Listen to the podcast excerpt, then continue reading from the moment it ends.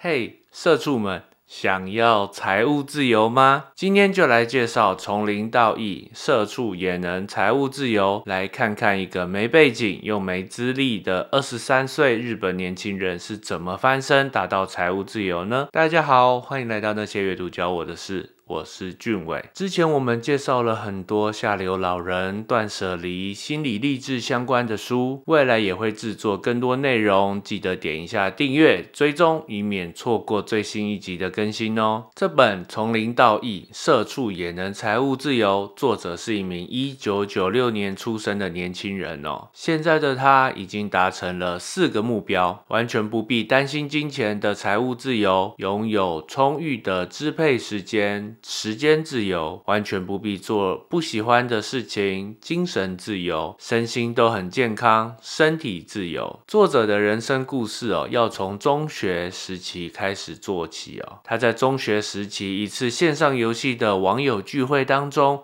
发现了一件惊人的事实：一位网友啊，是任职于知名企业、年收入又高的上班族，应该是大家心目中的人生胜利组。但实际状况却是每天早上挤进满员电车，有时候会加班到深夜十二点，周末经常要处理公事，好不容易休假，最后却因为疲累而睡了一整天。薪水很高，却没有时间享受。而另一位网友呢，从服装看起来并不像是。有头有脸的社会人士，交谈过后却赫然发现是每个月氪金超过一百万日元的大课长。除了常常待在线上有充裕的时间之外呢，据说还是 IT 企业的社长，而他本身几乎都没有在工作，因为都交给专业经理人去处理了。这让作者产生好奇哦，了解之后更进一步改变了他的人生。我觉得这个故事很像《富爸爸穷爸爸》。一个是社会上的普遍价值观，而另一个是很少人选择的道路。作者在书中分享了后来发生在他身上的人生故事哦。第一次的投资，他先是花了打工存的九万日币去上城市设计相关课程，而这第一次投资的回收呢？让他能够找到运用城市设计的兼差工作。那么第二次投资呢，是在高时薪的兼差状态下呢，存钱学习设计 iPhone 应用程式。而第二次回收呢，让他开始接 iPhone 应用程式的设计案。就这样，透过不断对自己的投资与回收，各项能力与财源就会越来越多。后来接连成立教育事业啊，珍珠奶茶、理发厅，年获利。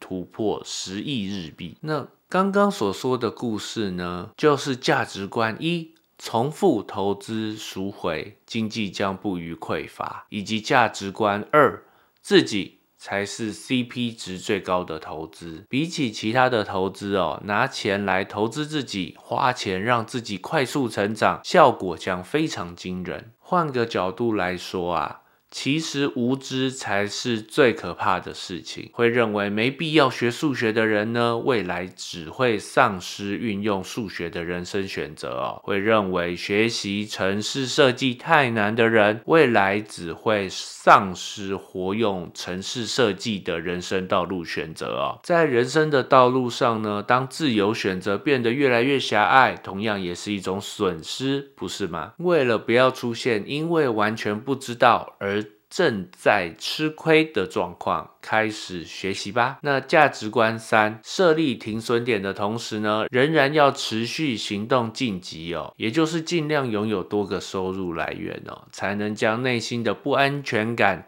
控制在趋近于零的状态。价值观四。不打没把握的仗，经常选择成功率高的方案哦，就能压低风险来拓展规模。价值观五，比起想做的事啊，首先应该增加能做的事。我觉得这个观点很值得分享哦。当能做的事情越来越多，选择自然就越来越多。一旦可以选择的事情变多，想做的事绝对会越来越多。所以呀。先把自己的技能培养越来越多吧。那后面还有详细执行的十个步骤啊，以及作者自己的人生攻略，细节相当完整。透过落实前面所说的五个价值观，具体运用的过程呢，都写得很清楚。那最后，我想分享我看完这本书的心得哦。财务自由啊，是许多人的梦想，而这本书呢，介绍的最合理的一种方法，也就是透过学习投资自己。才能慢慢打开视野，将人生的道路越走越宽广。这不是最快啊、最有效、最梦幻的魔法哦，却相当脚踏实地，也是能够长长久久持盈保泰的做法。今天所介绍的这本书哦，我相信对于所有想财务自由的人呢，都会有帮助。你还有听过哪些财务自由的方法呢？或者对这集的内容有什么看法呢？欢迎留言讨论哦。那这集到这边也该告一段落。如果你喜欢今天的内容，记得按赞、订阅并开启小铃铛，也欢迎分享出去，让更多人知道财务自由的方法。那些阅读教我的事，我们另一集见喽。